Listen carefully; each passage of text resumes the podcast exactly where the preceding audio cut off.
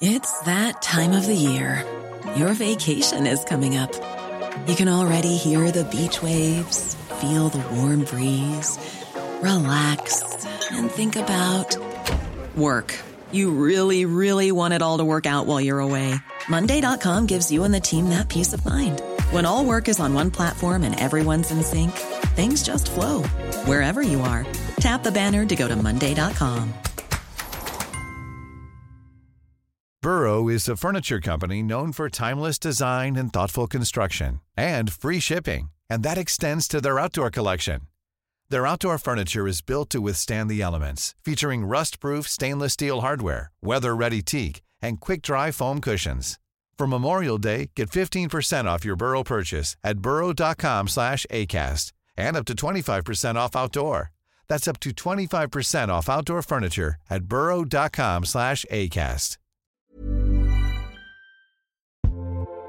Sarah and I have talked many times about our desire to age as gracefully as possible, and skincare is a huge piece of that.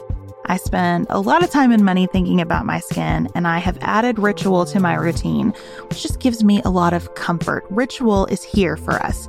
They have created a wrinkle support skin supplement and conducted clinical studies, so we know it's working. They're taking the guesswork out of skincare. Ritual Hyacera is one of several Ritual products that I love. I take the daily multivitamin, I take a probiotic, and Hyacera is that once daily skincare supplement that is clinically proven to reduce wrinkles and fine lines and increase skin smoothness in 90 days. I recently met a friend for the first time in person as opposed to online. And we were discussing the fact that I am 43, and she said, I cannot believe how young you look. And I thought, thank you, Ritual, for that. Start Hyacera to help minimize wrinkles without compromising on clean science. Hyacera from Ritual is a clinically proven skin supplement you can actually trust. Get 25% off your first month for a limited time at ritual.com slash pantsuit.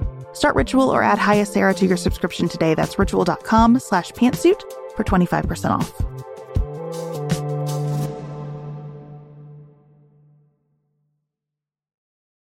Coaches don't call games, officials do, and elections are the same way. All this coverage of President Trump basically admitting that he's not going to concede, he's going to contest the election.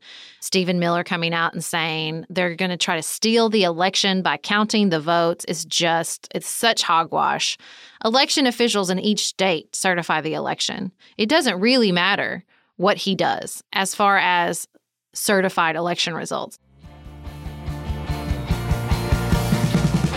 This is Sarah. And Beth, You're listening to Pantsuit Politics. the home of grace filled political conversations.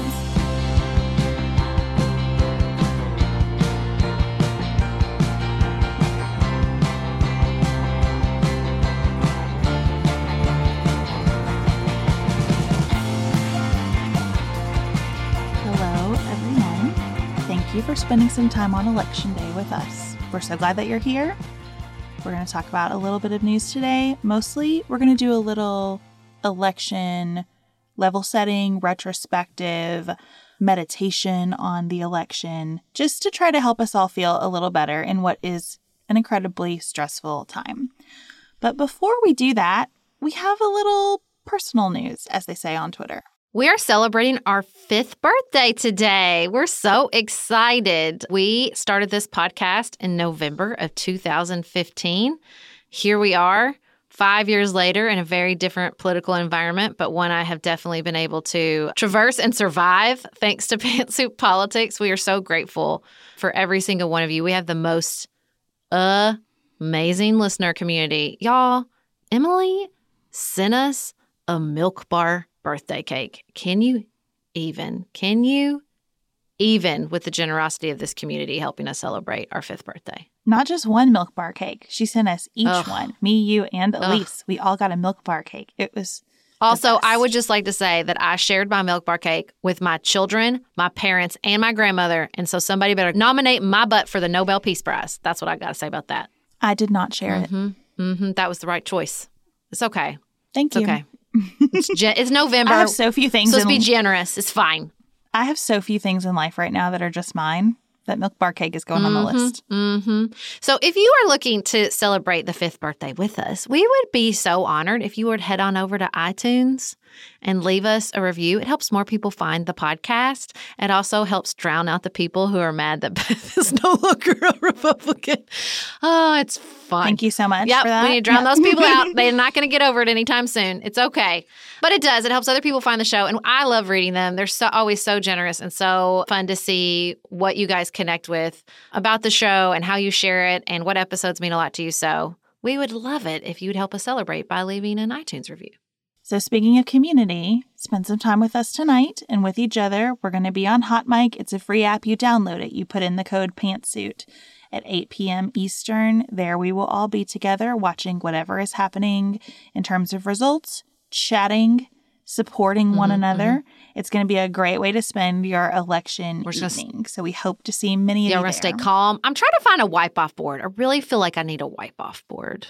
Like Ooh, that's Yeah, like to channel my, my truly channel my inner Tim Russert. Like I just need a good little handheld wipe off board. I might come go out and get one today since we're recording on Monday, so that I'm fully prepared. You know, I have these maps of the Electoral College that I'm going to use with the kids in our little group to talk about it earlier in the day. Maybe I'll laminate one there of those. There you go. Now you're thinking. Mm-hmm. That's a good idea. I like that idea a lot. Before we go full election here, let's talk about COVID 19 Well, as though that's a Another less stressful little- topic. uplifter, uplifter. I mean, I just feel like everybody is so tightly wound right now.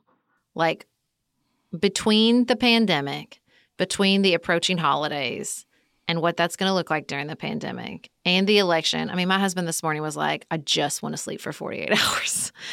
It's just, it's so much to ask us to carry and process and um, face the anxiety of all these things coming to fruition at once. It is a lot. The main thing that I want to say about what's happening with COVID 19 right now is that I think Europe has just found the approach that should be a roadmap for us. In the UK, in Germany, and in France, the numbers are escalating. So you do see some shutdown measures, but they're not total shutdown mm-hmm. measures. They are measures that say, here's what we're prioritizing. And they are prioritizing school and people being able to shop and go to work every day. What they are deprioritizing is our ability to engage in leisure activities mm-hmm. where it does seem like most of the spread is happening because you don't have the kind of protocols in place that you do at work and in school to keep it from spreading. So I just am really impressed with this I would say like social activities in particular, like bars, restaurants, social gatherings. And I know that's hard, y'all. I miss my friends too. You know, it was really nice to be out with people at a safe social distance, of course, over Halloween, but I miss being able to not worry about that. I know we all do.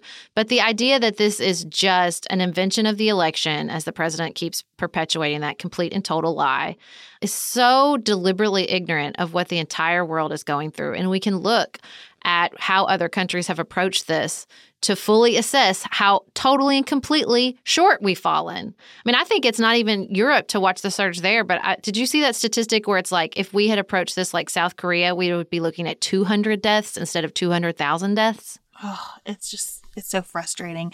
And I even think it with restaurants like there are ways to do all these things. Mhm. I think our governor is right. He was asked last week about whether he's going to implement more restrictive measures because it's bad in Kentucky right now. And he said we have the right guidance in place. We just need people to follow it. I went shopping with a friend on Friday, which was the first time I'd really been out doing something that felt at all normal. So my friend is in my little bubble.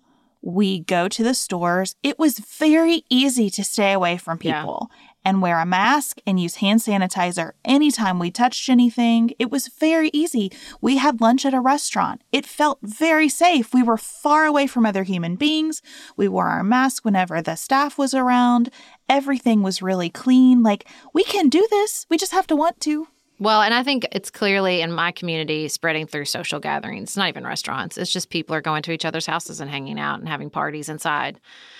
Luckily, our community has is attempting to continue to prioritize school. We were supposed to there was a you know, at first it was we might be virtual this week, and then on Friday, both our county and city school systems made the call to continue to go in person because, you know, I- I think everyone realizes at this point that schools are not you know they're not spreading it in school but it gets to a point if it, it's so widespread in your community they don't have enough teachers. Like there's so many teachers either out sick or quarantined teachers on like their third or fourth round of quarantine which with love that they have to deal with like not enough substitutes or not enough bus drivers. And so even if we're you know i think that shutting down schools the idea that it's just about oh it's so ridiculous because kids don't spread it. I agree but that's not always the reason they're shutting it down and to just it's infuriating as a mother who feels like i'm living on the precipice of like are we going to get shut down they have to start making it a week to week decision as our numbers continue to climb just because people don't want to do the most basic things. And I know like it's risk assessment. I just feel like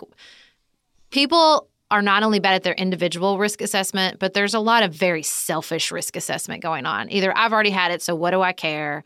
Or it's going to get everybody's going to get it, so what do I care? And like, yeah, it might not affect your personal life, but you're if you get it and that number keeps creeping up, it's certainly going to affect mine and my kids. And that's just what's so upsetting right now is the tunnel vision. It also continues to sink in for me that that week to week mindset is what I find so stressful. Mm-hmm. I really enjoyed reimagining Halloween once a decision was made about what we were going to Yeah. do. I am really enjoying planning Thanksgiving because we've made a decision about what we're going to do. It is the hanging out, what, like I can roll with upsetting traditions all day long. It is the week to week, what's going to happen next. Let me check Bloomz 600 times to see if the call has been rescheduled. Like it is the precariousness and the tumultuousness that is getting to me. Yeah, and I think that's true. You know, again, we have two massive situations where there's precarity nationwide, both the election and COVID. And then if you zoom in, depending on your region, you have precarity around police violence and continuing protests over deaths in Philadelphia. You have a hurricane season that just won't stop in Florida.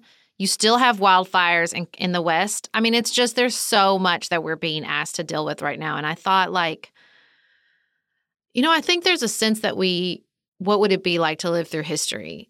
And it's so hard to think about that without looking at it through the lens where we know the ending already. When we look back and we think, what would it have been like to live during the Civil War or during the Civil Rights Movement? Like, we know the ending, and we forget that it's not just making the call of, are you going to do this thing or that thing and what's the right thing to do? It's that you don't know the outcome. Like, I try to remind myself that a lot with the Declaration of Independence. Like, they didn't know the outcome. That could have easily ended in death for treason. And I think that the not knowing the precarity is what makes living through moments like that so hard and it's really difficult to understand and to empathize with if you already know the ending of whatever they were living through in previous moments in history. I had a moment on Halloween when there was a really loud, like kind of vibrating boom that we could hear in my backyard. I guess it was fireworks somewhere, but it was loud. It was much louder than the usual fireworks. Really shook a couple of the kids up. And the rest of the night, I kept thinking about this article I read. It's probably been more than a year ago about a wedding in Syria that had been disrupted by a bomb. And the article talked about how it's almost just the expectation of people in this particular community that their children won't live into their mm-hmm. 20s because every day is riddled by violence and you're just waiting for the next bomb. And that noise that for a second created in me a fear that I almost never feel highlighted for me that I almost never feel that kind of fear. And my first instinct is about a noise like that to say, oh, that's a firework. Mm. Whereas Jane ran up to me and said, is somebody shooting? It doesn't even occur to me to first believe someone could be shooting. You know, I have an innocuous explanation, and that is uh, such a privilege and such an indicator of the safety that I live in. I just had to stare at the fire for a while that evening, and I just thought about that couple in the article in, about the wedding in Syria and how extremely lucky I am, and how this year really has worked on people like me who never have a reason to be personally fearful. I don't know, it just has been sitting with me a lot I don't even know if that makes sense. Oof.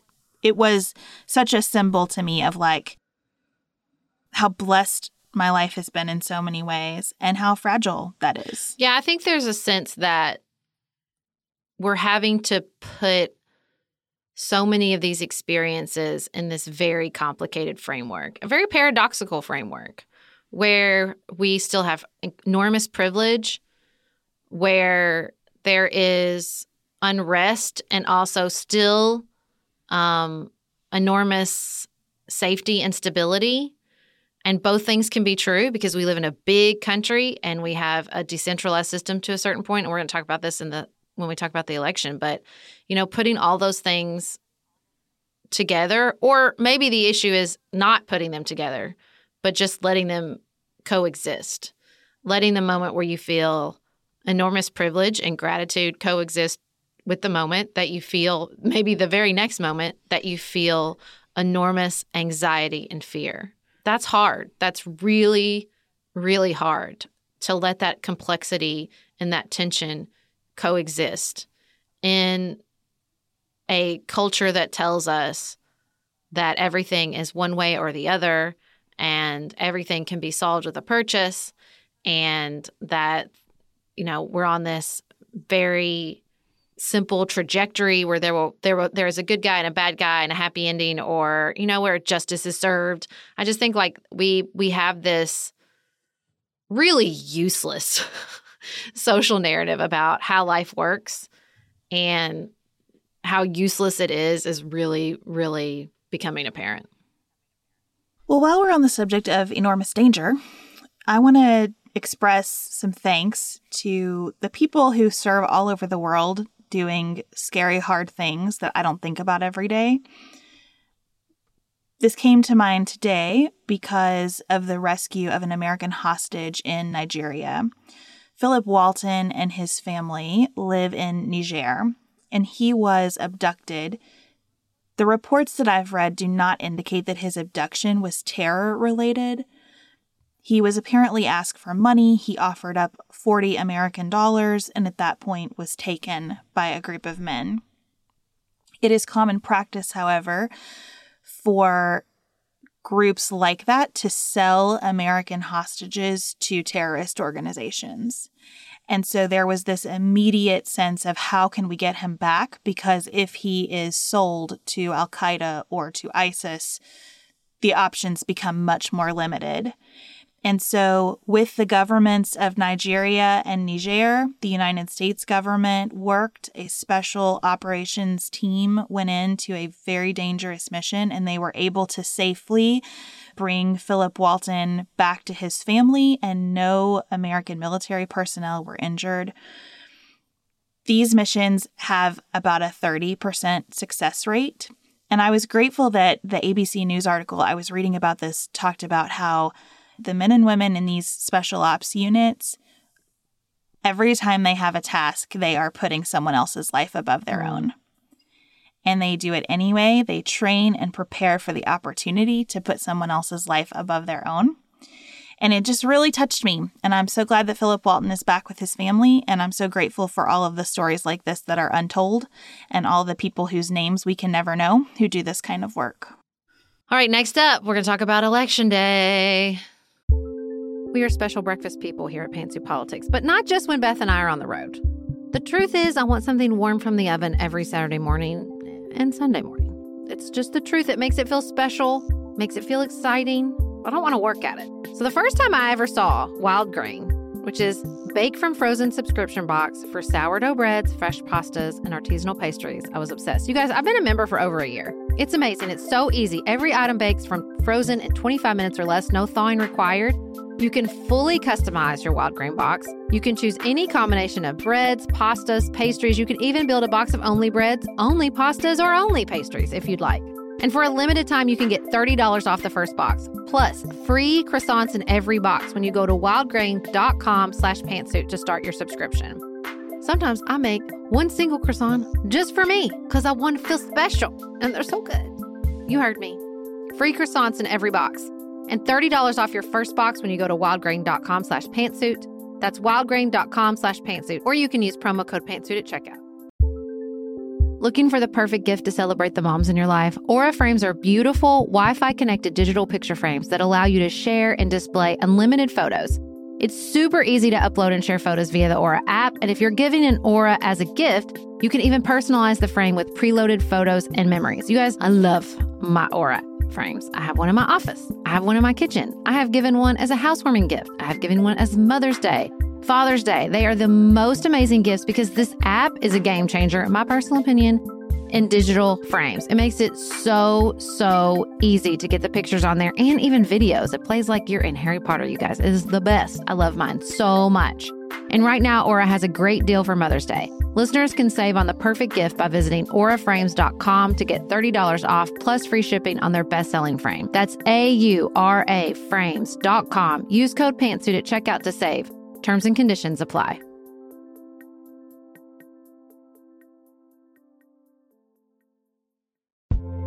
This show is sponsored by BetterHelp. Can I get something off my chest? Every day I feel a little pang of sadness because I think about Griffin going away to college. Y'all, he's a freshman in high school. This is not healthy or normal. This is why I have it on my list of things to talk to my therapist about. We all carry around these things, big and small. When we keep them bottled up, it can start to affect us. Therapy is a safe space to get these things off your chest and to figure out how to work through whatever's weighing you down. If you're thinking about starting therapy, give BetterHelp a try. It's entirely online, designed to be convenient, flexible, and suited to your schedule. Just fill out a brief questionnaire to get matched with a licensed therapist and switch therapist anytime for no additional charge. You gotta get it off your chest. And you can get it off your chest with BetterHelp. Visit betterhelp.com slash pantsuit today to get 10% off your first month. That's betterhelp, H-E-L-P com slash pantsuit.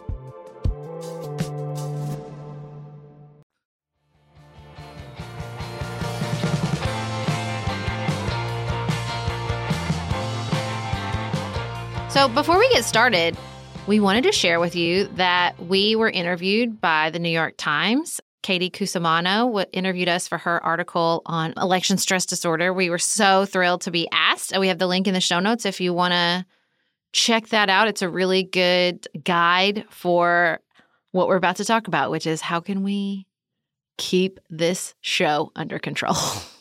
So, Sarah, what are you going to do during most of the day tomorrow before we get on hot mic what's your election day going to look like um, well my kids will be home from school so it'll be pretty busy i would like to do some election day activities which means i'm probably just going to steal your curriculum if you don't mind to share it with all of us happy to do that. So that's what I'll be doing. And I, you know, lots of our listeners have created election day playlists on Spotify. So I'll probably be doing some walk-in, listening to some music. We'll put some of the links to those playlists in the show notes. And you know, I'm just gonna play it by ear. They're they're so, you know, the last two elections, I was on the ballot. So this will feel very, very different than the last two for me personally, because it, it, was a weird time. Like I felt like I could should be doing something, but I wasn't exactly sure what to do as a local candidate. Because obviously there's no electioneering and it's not like I have this big uh, voter turnout operation to run as a city commissioner candidate. So I'm looking forward to at least not feeling the stress and anxiety of being on the ballot myself for the first time in four years. And being with my kids and probably checking the internet way more than I should. Let's just be honest, but doing my best to just stay present.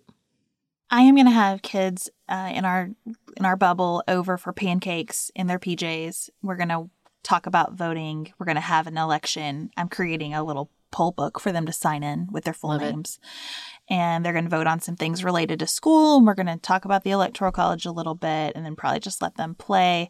And then I have a long list of holiday related tasks for nice. myself because what I I know that I won't be able to focus enough to meaningfully work.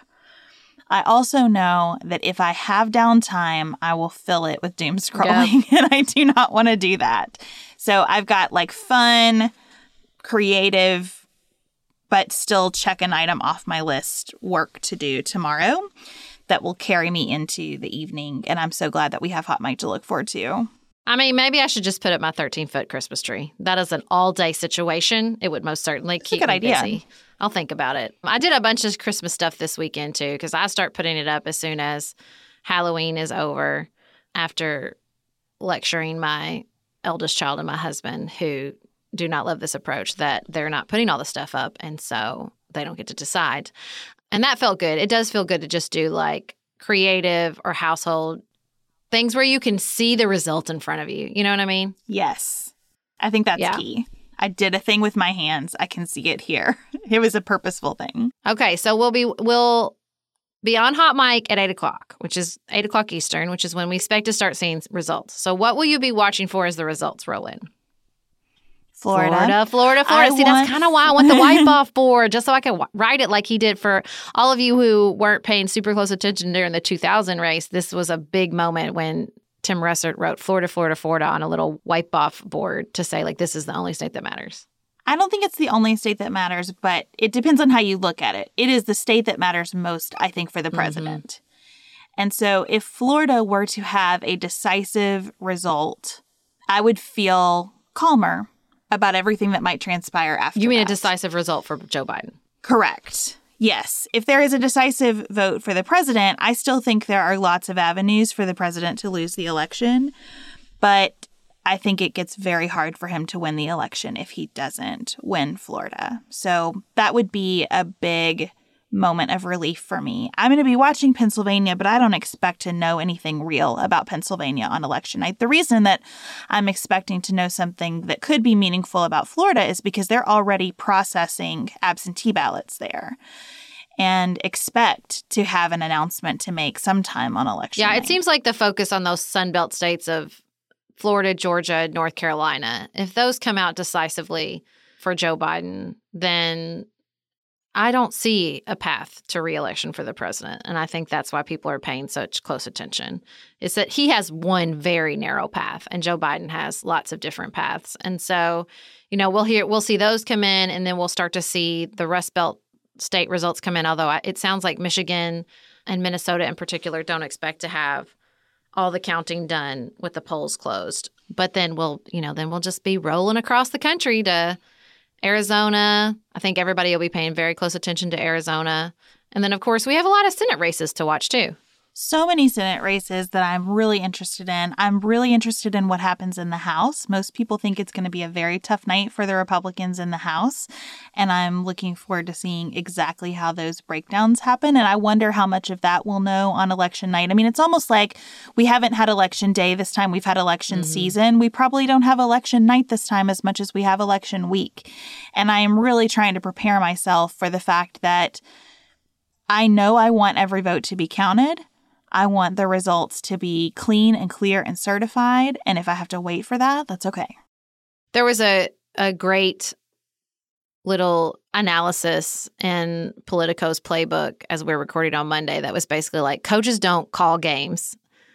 Officials do. And elections are the same way. This all this coverage of President Trump basically admitting that he's not gonna he's not gonna concede, he's gonna contest the election. Um, Stephen Miller coming out and saying they're going to try to steal the election by counting the votes is just, it's such hogwash. Election officials in each state certify the election. It doesn't really matter what he does, you know, like as far as certified election results. Now, it certainly matters with regards to civil unrest. And I think that everyone's anxiety is well placed to a certain extent because we know that people feed off him. We know, you know, you and I were talking about it, that there's groups of people who just wait for uncertainty, wait for moments where the leader of our country is not trying to enforce a sense of stability and a sense of nonviolence, honestly. And they're waiting to exploit those moments. And so I, you know, I think I don't want to imply that like the fear that we all feel in the face of Trump trains shutting down bridges or Trump trains coming and trying to run off Joe Biden's election bus off the road.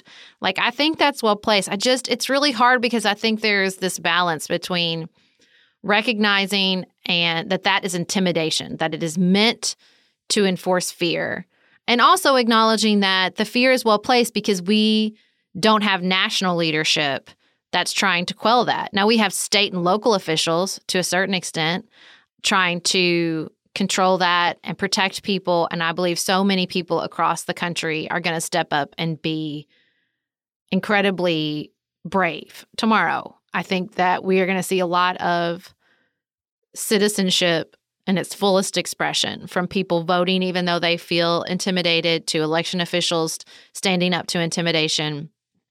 But I just think part of the fear and anxiety is because we know we won't have anyone at the top really trying to enforce and support our systems or stability in the face of, especially in the face of any close results. I've been looking forward to talking with you about this thought that I'm having about affiliation. I have two conflicting thoughts about the idea of affiliation during this election.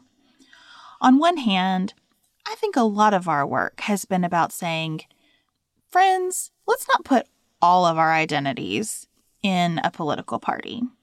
That is not helpful to our relationships or our personal well being, and it's certainly not helpful to our politics. It's fine to be part of one, but let's not put all of our identity eggs in that basket. And I've talked with you lately and kind of given you a hard time about how there's such a strong sense of affiliation around sort of what I call the Democrats Cool Kids mm-hmm. Club. Kind of the we've got all the great celebrities and we have the better musicians and we have Michelle Obama and don't you want to be part of our thing? And how I don't love that and there's a part of me that actively kind of resists it. On the other hand, when I look at people about to run a bus off the road in vehicles, and I have a personal sense of how dangerous driving is.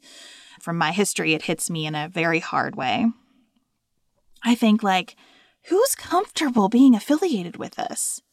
Who is comfortable having this attachment to being part of a club where the tactics are so mm-hmm. dangerous and so aggressive?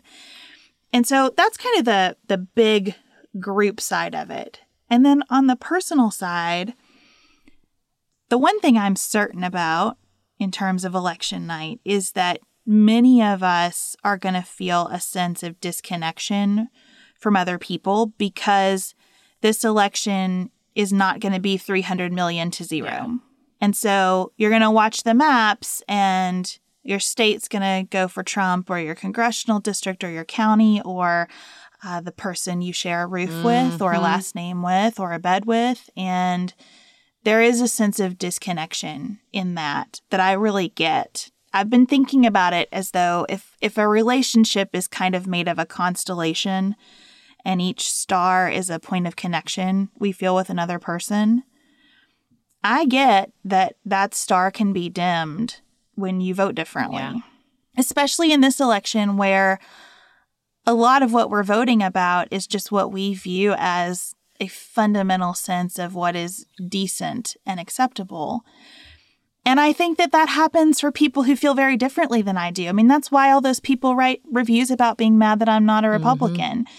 Because they feel they're looking for that star to exist and it dims when they listen to me and that that hurts there is a sense of real pain in that light being dimmed. Just like there's a real sense of joy for those of you who've written to us to say, my father in law voted for Biden because he knew how much it mattered to me. Yeah. You know, when somebody says, I voted for you, not for me, that star burns a lot mm-hmm. brighter. And um, that's wonderful. And hearing that probably makes it hurt a lot more if you live with someone who said, I voted for me and you can vote for you and it's our business, you know?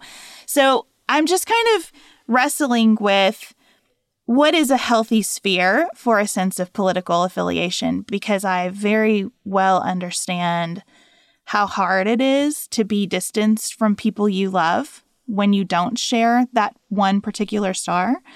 And then I look at the group level and I don't want to be in the cool kids club, but I also am horrified that people are comfortable with the way Trump supporters are reacting. And I don't want to tag every Trump supporter with the behavior of a few, but my mind makes that bridge. You know what I mean? Well, you know, in, in a weird way, I think the Cool Clips Club, which I'm happy to be a member of, happy to be a member of, is the flip side of that coin. And they are related because what I hear at those rallies and in the Trump train and the ability to filter and disconnect and cut off from your fellow citizens that you would be willing to engage in violence or intimidation techniques like that to me is just it's there is such a steady strain of resentment and anger there's such an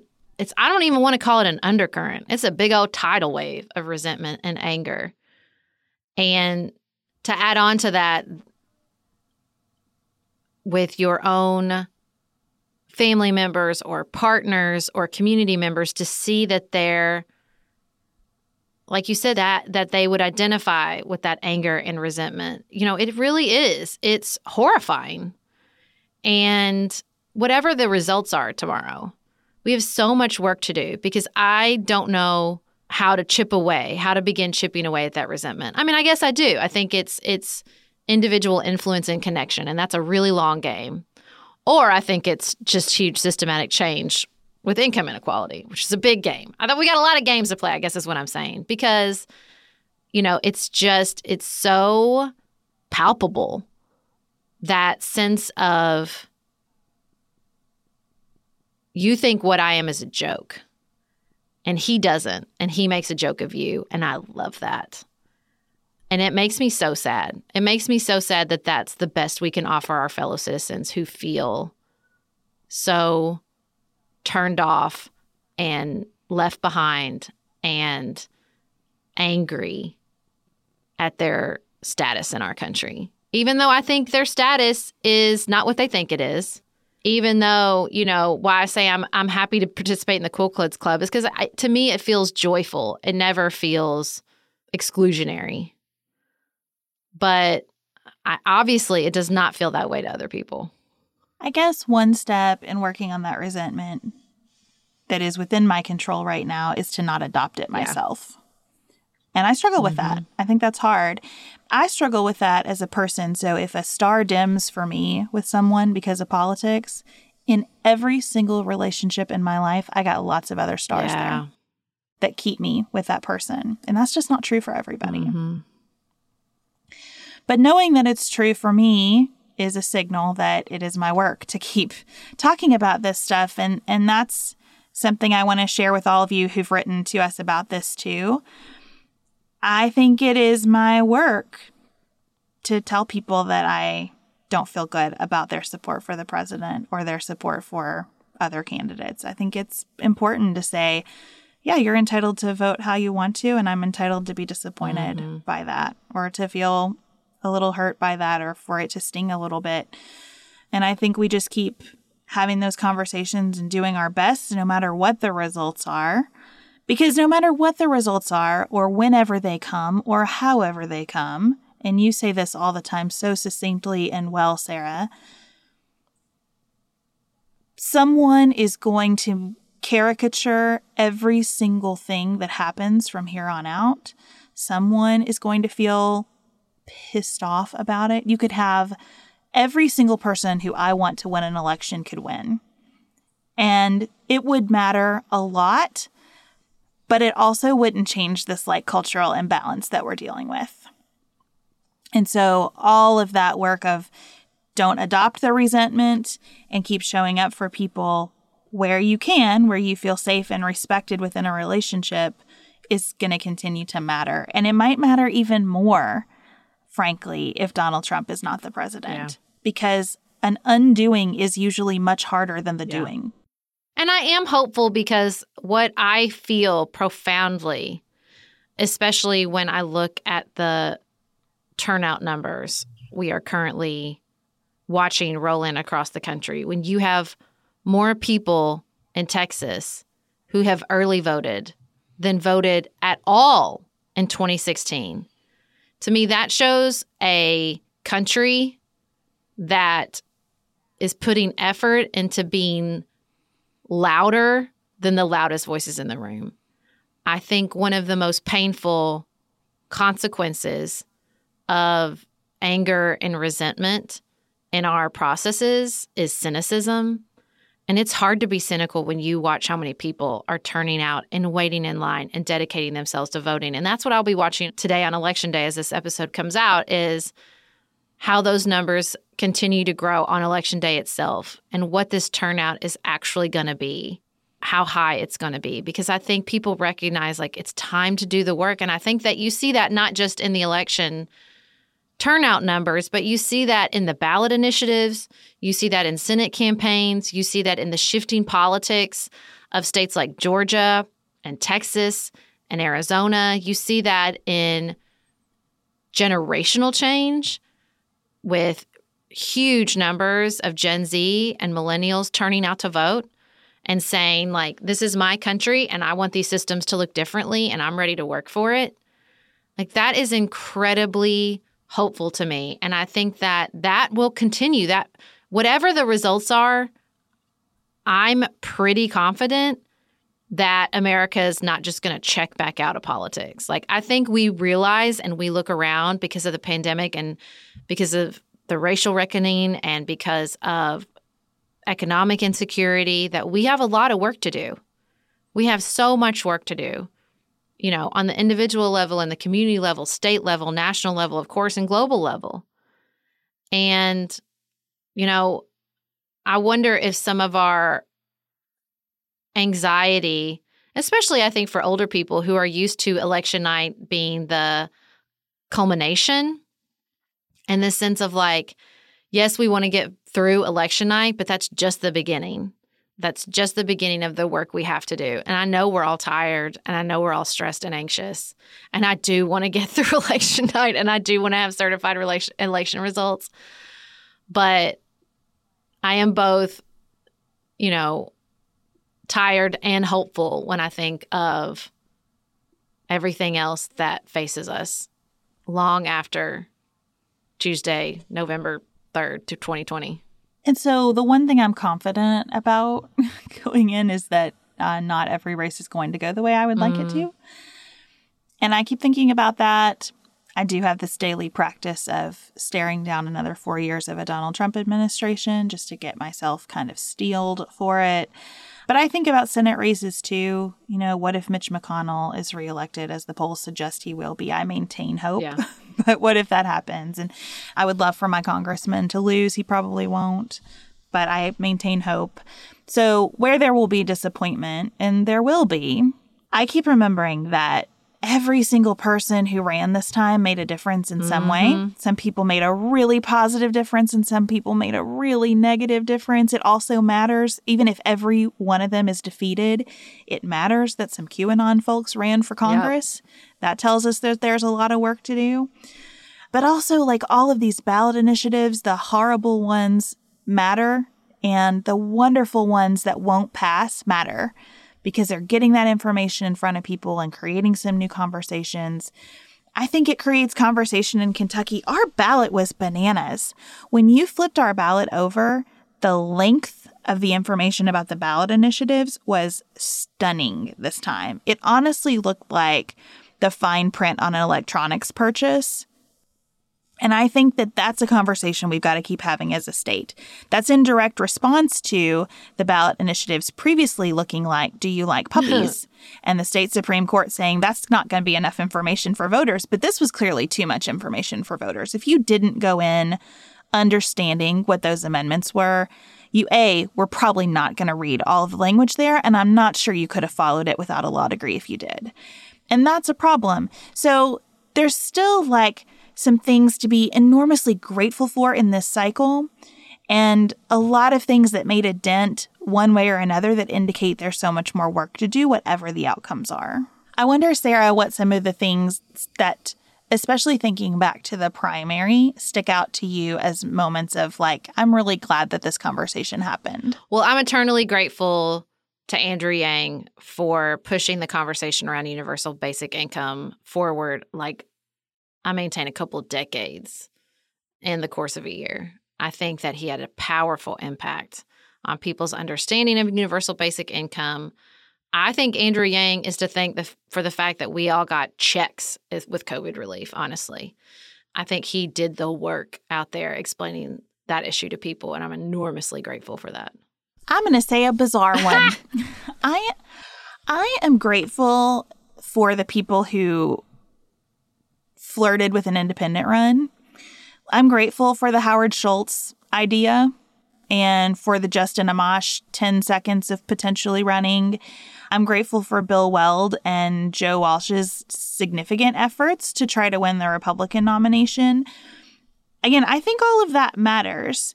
I think the Howard Schultz example particularly matters because a whole bunch of things swirled around him that we really never had time to think about. But there's someone, uh, I guess similar to Mayor Bloomberg, although different scale, who had a lot of resources and said, I'm going to test an idea. And it showed that one, money alone doesn't get it mm-hmm. done in our system. It showed two, that while a lot of people say they want what Howard Schultz was offering, not enough people want it who are willing to act on it yet for that to happen. You know, people say to me all the time, I just want a new party to spring up. And I feel like a new party doesn't just spring yeah. up. you know, a, a, lot of work is being done, but it takes years and years and years, as well established as libertarians are. We are far away from libertarians being a real significant force in our politics. We're closer than we used to be, and that's thanks in large part to people like Justin Amash, but we're not there yet. I think it was a big deal that he was so transparent about the fact that he was leaving the race in part because of his health there are just a lot of things there that sit well with me and that I think mattered, even though I would not have voted for him for president. I'm also very grateful for the money that Bloomberg is pouring into the race right now for for what it's worth. I'm also grateful for continued diversity in our candidates. In particular, I think Senator Warren, Senator Gillibrand, Senator Harris you know, they brought more focus and attention. You know, Senator Warren, especially which you know on our show, does such amazing work talking about childcare and how that's a part of our economy. And there's a crisis right now that and it's a problem that needs to be solved. Senator Gillibrand and her incredible work on sexual assault in the military and bringing just conversations that were used to be treated as niche, just like those candidates used to be treated as niche. I think this is true of Julian Castro, and issues of immigration, um, Cory Booker and Pete Buttigieg and issues of faith inside the Democratic Party. I just, I, it felt like the fullest expression of what we always say, which when we have more voices at the table, we get a better picture of what's important to Americans, what problems we really need to solve, and what solutions are available to us. And so that process. And I think you, I, I don't think that ended with the Democratic primary. I think that you see that playing out in local races and house races across the country, and you see attention being paid to issues of importance to those communities instead of just two dimensional culture wars. I'm grateful that I got an opportunity to experience Senator Warren's work in a different way and really read through those plans and get a more coherent understanding of her big picture philosophy because I think her big picture philosophy is going to continue to matter a lot and it should. I love that she's out there generating ideas. I'm grateful that multiple women ran.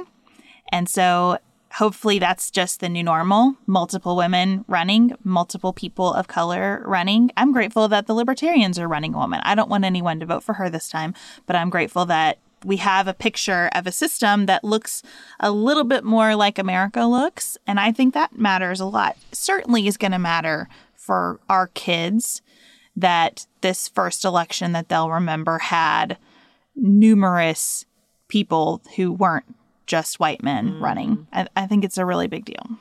This was true in 2018, but the women that we have been privileged to know personally who are running for office have just made a tremendous difference in their jurisdictions, in my understanding of how politics works. And so, whether they win or lose, I appreciate them making the effort and putting their families through what they've put their families through and putting themselves through it. It's hard and they've done it. And again, win or lose, a lot of these women are giving incumbents in particular the fight of their lives and that will have long lasting ramifications. The final piece of 2020 that, as we look back, even in the face of the uncertainty that lies in front of us, that gives me enormous ho- hope is just the way it feels like we've reimagined elections. You know, the Iowa caucus was not a fun thing to live through, but it feels like it shook loose a lot of ideas about primaries and states and even just caucuses, whether you're in Iowa or anywhere else, that I think was really important and valuable. I think the fact that we have shifted to an election season and we're seeing massive turnout when people have the flexibility to vote by mail, to vote early, to vote in a drive through Texas, um, which was a good idea. Good idea, officials in Harris County. I think that to me feels, it's like you said, like it's hard to undo something. And it's been stressful and it's been so hard. But what we've done in America over these last few months is reimagine what elections can look like in our country, something that I'm not sure I thought I would ever see in my lifetime. And I know that some of that came from enormous stress, um, from a threat of a a historical norm shredding terrible president. But it still feels positive to me. It still feels that we have all got to see what this would look like if we did it differently. We got to do it differently this time. And I love that. And I want to keep voting like this. I think it's incredibly powerful and enormously empowering. And I'm so, you know, I, I think the narrative as hasn't this been a terrible experience for first time voters? And I'm not sure I think that's true. I'm excited for all these young people who are watching votes come in from across the country from people who chose to wait in line for hours, who voted early, who voted by mail, who had options and flexibility in a country as big and complex as ours. And they're seeing something they won't know any different, hopefully. And I think that's really powerful and something that 2020 has given us that is for the good. And I'm grateful for and proud of all of you who, maybe for the first time or the 10th time, really used your voice mm-hmm. in this mm-hmm. election. And that looks like those of you who are working the polls and who have volunteered with campaigns, to those of you who have quietly but persistently spoken to people in your lives about how you feel and had the courage to throw up your Facebook filter for a candidate or put a sign in your yard or mail a postcard, whatever you did, I feel like all of you really dug in to do your work. And that makes me feel so optimistic about whatever comes next, truly. Sarah and I have talked many times about our desire to age as gracefully as possible, and skincare is a huge piece of that. I spend a lot of time and money thinking about my skin, and I have added Ritual to my routine, which just gives me a lot of comfort. Ritual is here for us. They have created a wrinkle support skin supplement and conducted clinical studies, so we know it's working. They're taking the guesswork out of skincare. Ritual Hyacera is one of several Ritual products that I love. I take the daily multivitamin, I take a probiotic, and Hyacera is that once daily skincare supplement that is clinically proven to reduce wrinkles and fine lines and increase skin smoothness in 90 days. I recently met a friend for the first time in person as opposed to online. And we were discussing the fact that I am 43, and she said, I cannot believe how young you look. And I thought, thank you, Ritual, for that. Start Hyacera to help minimize wrinkles without compromising on clean science. Hyacera from Ritual is a clinically proven skin supplement you can actually trust. Get 25% off your first month for a limited time at ritual.com slash pantsuit. Start Ritual or add Hyacera to your subscription today. That's ritual.com slash pantsuit for 25% off.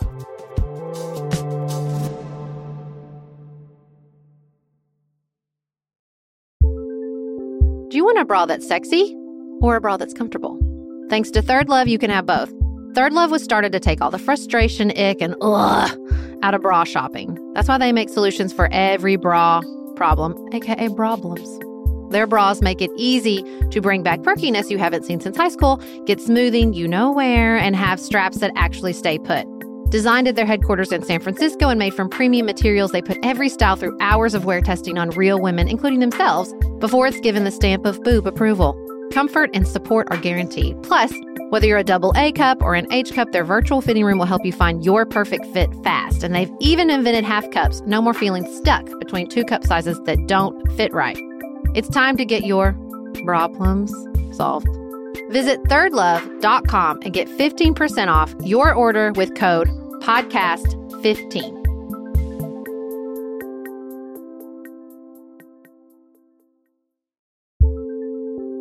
There's not much worse than a dry and itchy scalp. Also, when you get your hair colored and then it does not last as long as you and your stylist discussed. It could be that unfiltered, mineral filled water is the culprit. Hard water is a leading cause of damaged hair and dry, irritated skin, and about 85% of the United States uses hard water, filled with dissolved minerals and added chlorine. That's where Canopy's new filtered shower head comes in. Canopy, known for their beauty hacks and reimagined humidifier, has revolutionized the filtered shower head.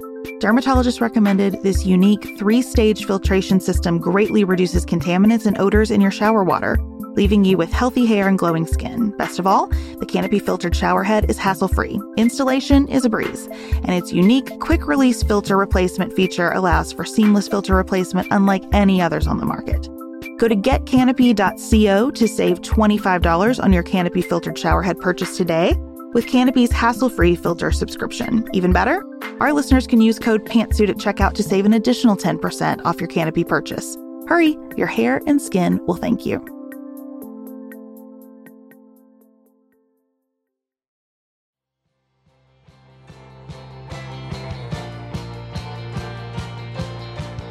Beth, how was your Halloween? You know, it went really well. It was really lovely. It was a lot of work, but mm. we pulled off our scavenger hunt. My friend Jen, who's a professional wedding photographer, took amazing pictures, so it is memorialized well. I heard lots of best Halloween ever from the kiddos. And so I was able to step back and call it good. How about you? Yeah, it was really fun. I uh, was transformed by our children's and youth minister. She came over and did my makeup. I felt very good as an Enneagram one because I just sensed in her that she would want to do this. Like it's it's not like she's like does this on the side and advertises it. I literally went up to her and was like, "Would you like to do my makeup for Halloween?" And she was like, "Yes." And she did a phenomenal job. It was so fun. You were uh, transformed. you looked amazing. It was really awesome. I highly recommend Green Skin. It's it's fun. And, you know, we had a, it was definitely more low key. There were not as many trick or treaters for sure. But my kids still had a really good time and got to go to their grandparents' house and around our neighborhood. And we had a little parade. And so, okay, it's like there were fewer trick or treaters. And so my kids' candy haul was stupid because people were like, oh, here, and would like dump half the bag out. I was like, no, no, no. Oh, okay. Thank you for that. the haul was intense because there were fewer trick or treaters, but we had a really good time. I'm super jealous of the professional photography and am now plotting to do that if I can convince my 11 year old to do a family costume one more time. Because I take a picture every year, but oh, your pictures are so good. Yeah, she did an awesome job. And I did think, like, this picture is going to look so much better than the one I have every other year. I did have another, I think I've had a breakthrough about Halloween costumes. Now, I have always felt pretty strongly that current news events of any kind do not belong as Halloween costumes, especially if there was a loss of life. I just don't like it. And I've never really been able to articulate why I don't like it, except for I just think it's mean. But I had some friends dress up as even further back in the 70s and 60s historical events, like in a jokey way where people died. And I think I finally had a little aha moment about why that bothers me so much is because, you know, if you're a longtime listener of the show, or really even a recent listener of the show, you will know like I'm a I'm a history buff. History is my thing. I love it.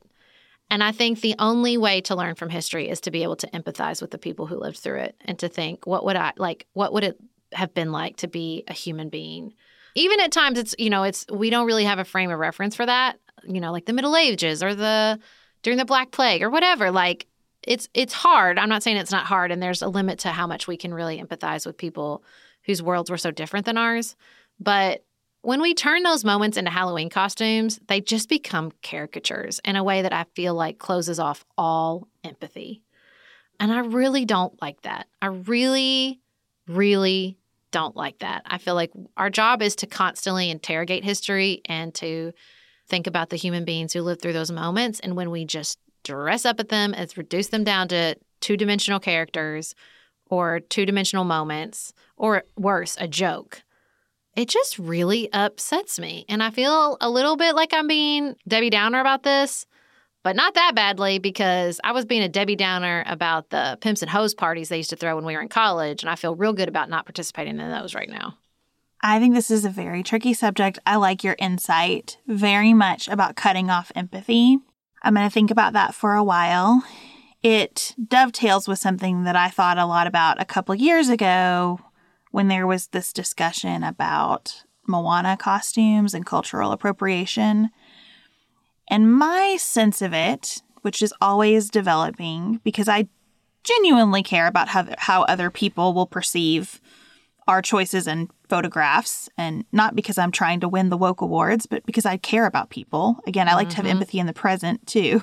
Mm-hmm. My sense of it is that a costume can be worn in a celebratory way or a derogatory way. Mm-hmm. And I think that if a person sees the costume and sees something of themselves in it and feels celebrated, I think that's probably a green light. Yep. If there's even a chance that they feel not celebrated by it, whether that's your intention or not, then that's a problem. Mm-hmm. And so I feel like that's maybe a good rubric to add in that empathy component. How much can I understand? And look, I also think it's good if if there's something questionable, just ask. Yep. Because nothing is lost if you have to come up with a new costume idea. Right.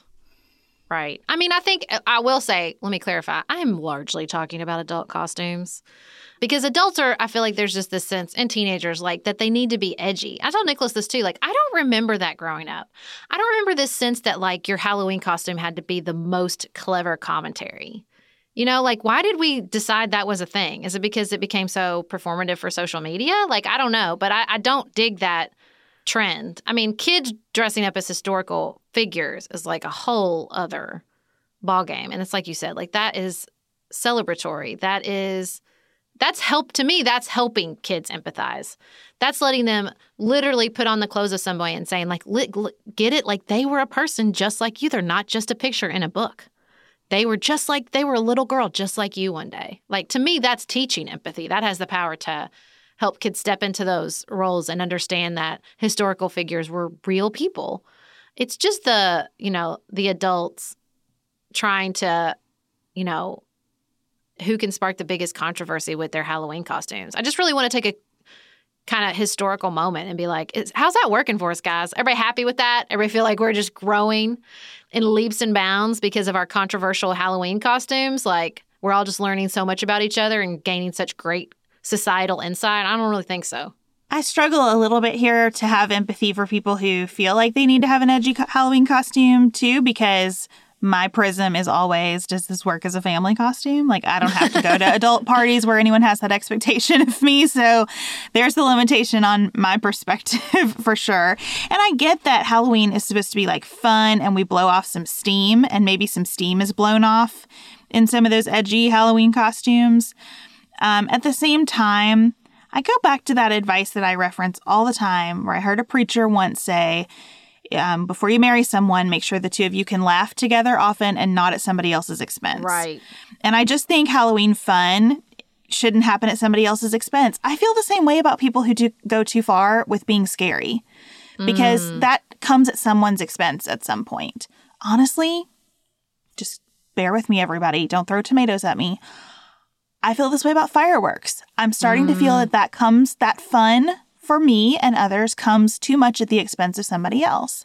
And I just don't want that. Well, and it's even the Halloween costumes. It's like, yeah, if you're dressing up at a ticketed event where people are signing up for that experience, like go forth and prosper, you know, like, but to lurk out in the general public waiting to terrify, yeah, that's problematic. I, I I get what you're saying, but to me, like the even when I've gone to those Halloween parties, the best costumes, usually the ones that win, the ones that everybody love, aren't the most controversial. They're the most clever without being controversial. That's much harder to do.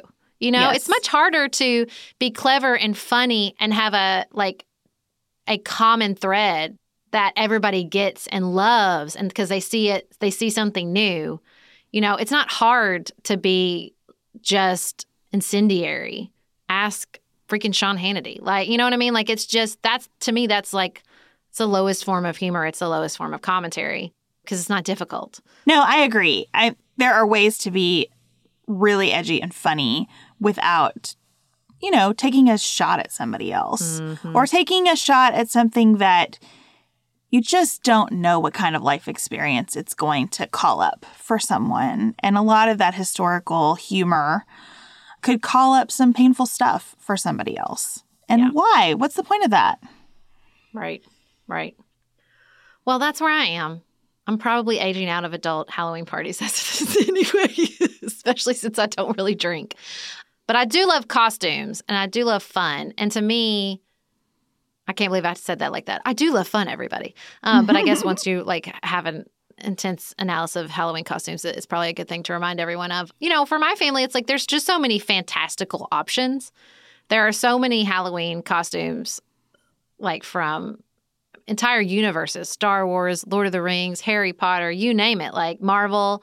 There's so many fun, great Disney options that we have so much fun as a family dressing up. And I do love that. I do think it is really fun to step out of yourself and put on a costume and you know, I because of the makeup and the wig I had on. I mean, I was walking by people who know me well who did not recognize me.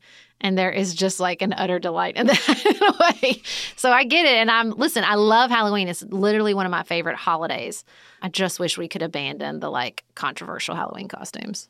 And the slutty ones for what it's worth. Yeah, I want the slutty ones to go for sure. I hate just walking through a store and my kids asking me like, why is that nurse looking like them? Um, good I question. do like that. I mm-hmm. do think it's funny because I, I really don't, I hope nobody buys them. I do think it's that funny that one company every year that's like, comes up with the dumbest thing to make sexy. Like it'll be like, sexy absentee ballot. You know, like for whatever the thing is that year, they just throw sexy in front of it. I do find that it's slightly entertaining. I'm not going to lie.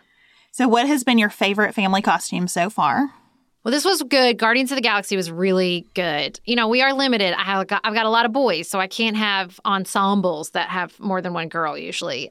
My my probably my favorite year was Mario when my husband was King Koopa, Felix was a baby and he was Toad, and Griffin and Amos were Mario and Luigi, and I was um, the princess. It was awesome. It was a really good year. Yeah, you had such a good costume. You know, we were looking at pictures over the weekend, and Chad said, and I think I agree with him, the year that our girls were Shopkins. So Jane and Ellen went through a hardcore Shopkin phase. If you don't know what I'm talking about, good for you. Shopkins are teeny tiny little figurines of like celery and donuts. And so Jane and Ellen, we got like big, just hang over your body. We got a chocolate chip cookie and a donut. And we put them in matching little sweatsuits underneath those. And I found the, the cookie and the donut Shopkins and hot glued on eyes and stuff to make them look just like the Shopkins. And then Chad and I got chef's coats and hats. And it was like two chefs and a cookie and a donut. And we just walked around and they're they're just it's adorable. The girls were at such a perfect age. They had a blast. The costumes were so easy to run around in and lots of fun. So that was probably our best year. Yeah, it's I love the Halloween costumes, the family costumes, and I think we're sadly rapidly approaching the end. I mean, this year it felt really I felt really strongly that like Griffin and Amos, they needed to be with their friends trick or treating instead of with us. And we like try to coordinate. And it was a little late, so I think we're going to be a little more coordinated, like where they can be with their friends, especially Griffin. I mean, he's 11, and so I think I'm thinking I can maybe get one more year. And we've never done like just like classic monsters like Frankenstein and Dracula and mummies. And I'm hoping maybe we could do one more like that let them go to go trick or treat on their own, and that way their their costumes would make sense separate from the rest of us. But I do. It's been so much fun. I've loved it so much. And Felix, oh my God, he was so hyped up all day Saturday, just so ready, so excited, so excited to see all the family members in the costume. Like it's real. There's really nothing like it when your kid is like, everyone is participating in this. It's so great. Well, we hope that you all enjoyed your Halloweens. One more quick thing before we head out for today, if you'd like to do something that feels purposeful and contributory, I would love to extend an invitation to you for an event that I'm going to be part of November 18th. Ohio Justice and Policy Center is a nonprofit that I chair the board for. It does criminal justice reform work, direct representation of incarcerated people, of people who've been over sentenced, of people who have been victims of human trafficking. It's such a good organization. We are hosting a discussion of race and justice, and the guest speaker will be Dr. Yusef Salaam, who is one of the exonerated Central Park Five and an author and poet and speaker. So you do not want to miss it. And this is a great way to support an organization doing very important work in the world. So I'll put the link in the show notes if you would like to buy a ticket and come hang out with me and OJPC on Zoom later this month. So we're going to have the best election week available to us. We'll be here on Friday. We'll be on the Nuanced Life on Wednesday. We'll be on Hot Mic tonight. Sarah will be on Instagram in the mornings. I will be on Twitter and Patreon. We're here for you. Take care of each other and yourselves. Keep it nuanced, y'all.